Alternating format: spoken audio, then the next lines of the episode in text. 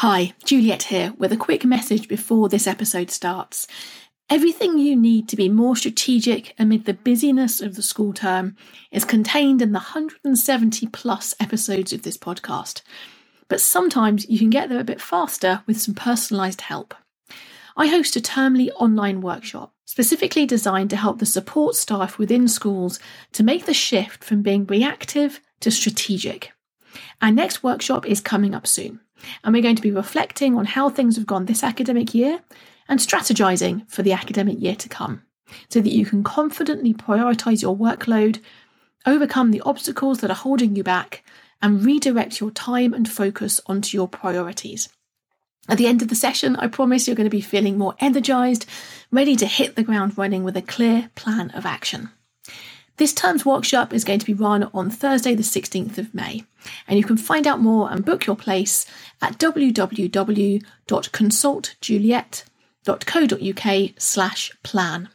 I hope to see you there. Now, let's launch into this episode. I think we have to put out of our heads this idea of subservience. I don't think service needs to mean that you're always putting your needs below those of everybody else around you. Instead, let's think about service as being a way in which you're putting the needs of your whole community, your school community, first. Welcome to the Independent School Podcast. Thinking and acting strategically is the key to both securing the future of your school and helping to build a more equal and just world. My name's Juliet Corbett I'm a consultant, speaker, and facilitator specialising in helping independent schools.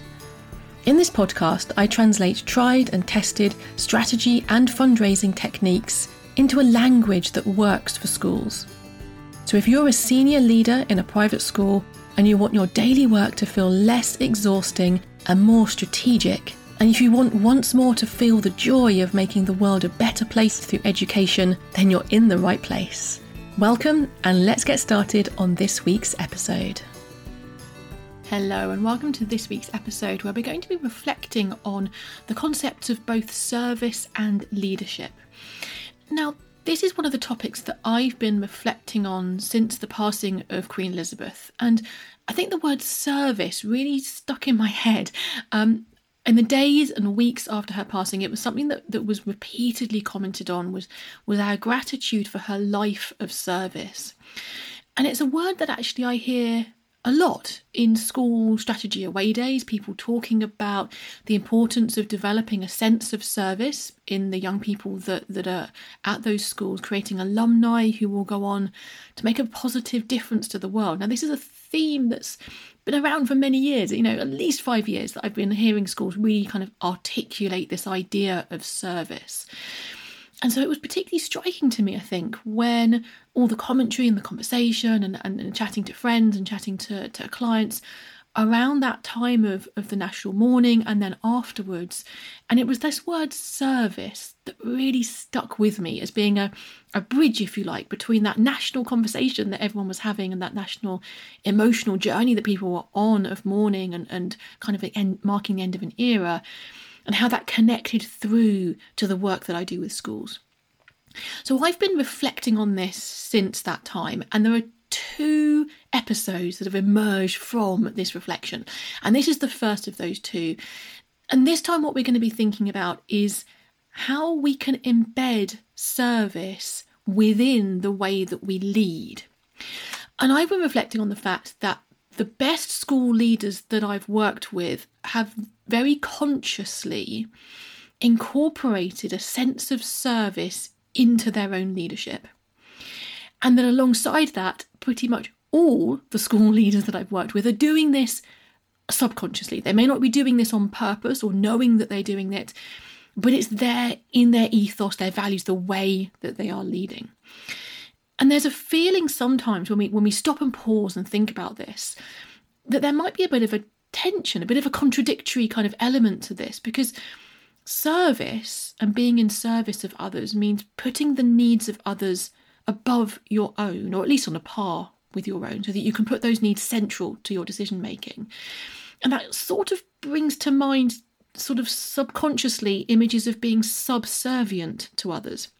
the idea of being able to be to, to suppress your own needs entirely to the point that you're serving others and you're subservient to their needs and then that feels incongruous with the idea of leading how can you be simultaneously subservient and leading and so i think there is this feeling of of tension or at least this uncertainty around how do we combine service and leadership. So that's the topic that we're going to be exploring together today. So many people have told me that this podcast helps them, which is great because helping people is why I create these weekly episodes. And I also hear from lots of people who need a bit more support. For those schools, I facilitate strategy away days for governors and leadership teams. I guide heads and chairs of governors through the creation and implementation of new strategic plans and I lead regular one to one strategy advice calls with heads and directors of development. And the best part of my job is hearing from the people I work with that they're clearer about what to prioritise day to day, they're better able to lead change in their schools, and they feel happier and more confident that they're making good strategic decisions.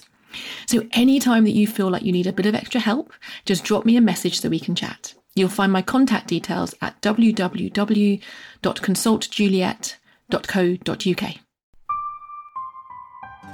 So, first of all, I think we have to put out of our heads this idea of subservience. I don't think service needs to mean that you're always putting your needs below those of everybody else around you. Instead, let's think about service as being a way in which you're putting the needs of your whole community, your school community, first. So you're putting the needs of pupils, staff, parents, alumni, all of those needs come first. You're not putting the needs of yourself as a leader first in kind of some kind of um, slightly arrogant quest for glory in your leadership. That isn't the first thing you're thinking of you're not putting the needs of governors first, you know, potentially their need to feel that they've always been right, that they've always made the right decision. You don't need to, to serve that need particularly. Those sorts of um, slightly self centered approaches to leadership we need to put right out of our thoughts. Instead, we're putting the needs of our whole school community first. So if you think about service in that way, you can see now how there is a route to combining this with leadership. But the difficulty comes in the fact that this is not easy. If you're having to balance the needs of everybody within your community, actually that makes decision making even harder. If you had a single, let's say, profit driven goal, and that was your one overriding goal. Now, I know that some schools will have a profit element to their decision making if they have investors, but generally speaking, that's not the one overriding goal that schools have. It will be to do with pupil outcomes as well. But if you were to put that profit driver front and center, at least you'd have a single um, need that you're serving. It's actually much more complicated to be trying to balance the needs of everybody in your community. And so, this idea of service and leadership, even if we understand that these are absolutely compatible, it still doesn't kind of present an easy path uh, for school leaders to follow. One of the areas that I want to explore with you today is, is coming from the academic world, and that is something, a concept called servant leadership. Now, it doesn't always get an entirely positive rap, and we're going to be talking about why that is, but actually, it's a really central, important concept, I think, for leaders in the school sector to understand. So, servant leadership as a phrase was coined back in 1970 by Robert K. Greenleaf. And the way that his work defines it, and then others who have worked in this area as well, has been defining it as focusing on providing service to your team, to your employees, and creating a culture in which staff can do their best work. Now, this, in the way that they define it, involves a lot of listening, a lot of empathy, a lot of curating a culture of trust and sharing and community. That's the central element, is putting your, your employees first. And you, as a leader, serve your employees with the end goal that by doing that, you get them to do their best work. And therefore, you drive your organization forward towards its vision. But interestingly, there isn't a lot of research that's focused on servant leadership until relatively le- recently. A lot more focus has been placed on what's called transformational leadership. So, in the transformational leadership kind of framework, all of the focus is on a charismatic, visionary leader who, by pure kind of strength of character, someone who's often very bold, often quite kind of gregarious, quite um, out there, quite loud. This one leader, charismatic leader, then inspires the people to follow them. Now, it's not a coincidence that there's been a lot more research in this area because there has been a perception of this as being a little bit of a, a masculine way of leading. A lot of the examples that are given around charismatic, visionary, transformational leaders are male. There's a lot of sense of this being a, a, strong leader is a is one of these sort of transformational leaders.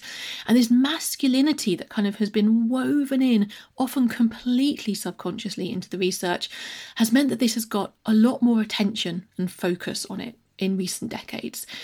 And then relatively recently, as you know, the academic world is changing, the business world is changing, there's been increasingly more focus on servant leadership. And there have been commentaries, and this is not just me, there have been commentators out there who are saying this is interesting because servant leadership could be connected with a more feminine set of traits to do with empathy, to do with caring, to do with building community. Now, we know that masculine and feminine traits doesn't always mean that a man will have masculine traits and the woman will have feminine traits any one individual leader will combine these traits.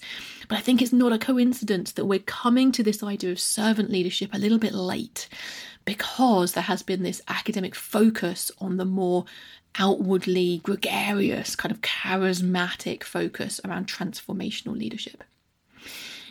So, what's great to see is that more recently there has been a bit of a, an understanding within the academic world, within business thought leadership, that actually transformational leadership isn't the only way to lead an organization.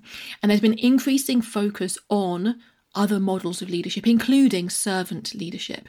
So it's now getting a little bit more academic research um, in this area, which is fantastic to see. And there have been some really successful books. So, so Simon Sinek's book, Leaders Eat Last, was enormously successful. And this is rooted on some of these same concepts of servant leadership. Now, interestingly to note, as well as this developing as a concept within the academic world, there has been a long standing interest in this approach within the military world as well. And actually, Simon Sinek's book draws a lot on this military way of looking at things. And his, his reference to leaders eat last is the fact that officers in the military will eat last. They'll be at the end of the, of the queue as they're queuing up for their meal. So, within the military sector, this idea of serve to lead has been really prominent, and that's actually the motto of Sandhurst Military Academy here in the UK. It's definitely been an, an integral part of the US leadership and kind of training program within the military academies in the US as well. And this idea of serve to lead is very similar, not identical, but very similar to the concept of servant leadership. I'm going to put a few links in the episode notes if you want to dive into some of these concepts in more detail. And if you feel this is an area that you would like to develop your own leadership style in, then certainly I'd recommend there's a couple of posts around servant leadership, the concept of serve to lead in the military, and also a link to Simon Sinek's book as well in the episode notes. So there's one area that I want to dwell on before we finish up today about one of the areas that servant leadership or the serve to lead approach is severely misunderstood. And that's this. If you're going to try and combine service and leadership, it does not mean that you pamper the people you lead. You won't be serving any employee's best interest if you allow them to, for example, not to keep up with technology. So they're, they're kind of doggedly sticking to old technology and not updating their skills. Or perhaps they're doggedly sticking to old teaching approaches or old ways of doing things and not updating. You're not serving their best interests by allowing them to continue with that behaviour. Similarly, if they're just being a bit disruptive, they're actually negatively impacting on others, they're negatively impacting on morale or the kind of the approach of, of to learning in the classroom, again, you're not serving that employee's best interest by allowing that undesirable behavior to continue. And the reason is because you don't facilitate them to be their best self by allowing them to continue that behavior, and you certainly don't facilitate them getting another job anywhere else by allowing them to continue that behavior. And so we have to think of it almost like parenthood. We need to support these people. So if you have an employee who is not keeping up to date or who is expressing their kind of behaving in a way that, that's not um, conducive to your culture as a school, you need to support them. You need to support them to retrain, to guide them, to help them understand the new culture and way of doing things, to bring them with you. It's a bit like the tough love that you have to show as a parent. You're not pampering people, but you are serving them by guiding them and supporting them on the journey that they absolutely need to take. Similarly to that, you don't want to think about servant leadership or serve to lead as putting any one employee or group of employees above everybody else. You have to balance the needs of all of your community. And as I said before, that is where it gets tricky. You're not having one overall profit driver, you have to balance the intricate and sometimes contradictory needs of everybody in your school community. And really critically, allowing one team member to underperform doesn't serve the other members of that team. And it also doesn't serve the wider audience that you all, together are serving, be it the pupils, the alumni, the parents, and so on. And I want to finish up today by sharing with you a, a, really beautiful description of this. So there's an author and speaker and trainer called Adam O'Donnell. He's based in, in Australia. He has military, a military background, but he now helps corporates to understand how they can transform their leadership style. I'm going to put a link to this in the episode notes, and I absolutely recommend that you that you read it. And I'm going to read a little bit out for you. I don't normally read verbatim other people's work, but when I read this, I thought he's absolutely captured what serve to lead is all about. And the concept here is that your people, the people that you're leading, will watch for signs that they can trust you, or watch for signs that you are serving them and leading them. And this is what Adam O'Donnell says. When your grand plan calls for your people to use their initiative and think for themselves, they're not listening, they're watching. Watching for what you do when one of them makes an innocent but well intentioned mistake trying to carry out your directions. They're watching to see if you fight their corner or if you throw them to the wolves.